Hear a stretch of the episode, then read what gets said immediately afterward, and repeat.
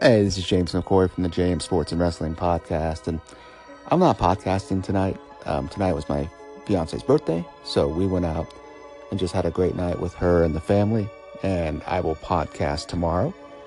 And there are some things that I definitely want to hit on tomorrow. Um, that's the Raw 25th anniversary. It's just just a little bit over 24 hours away. I also want to hit on the NFL NFC and AFC championship games that are also going on tomorrow.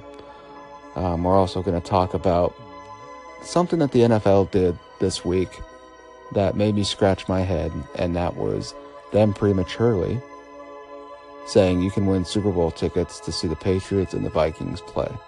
Is the fix in, or was it just a simple mistake? We'll hit on that as well. So I hope you guys are having a great Saturday night and great weekend. I will be podcasting with you guys tomorrow. Again, thanks for the love. Have a great night.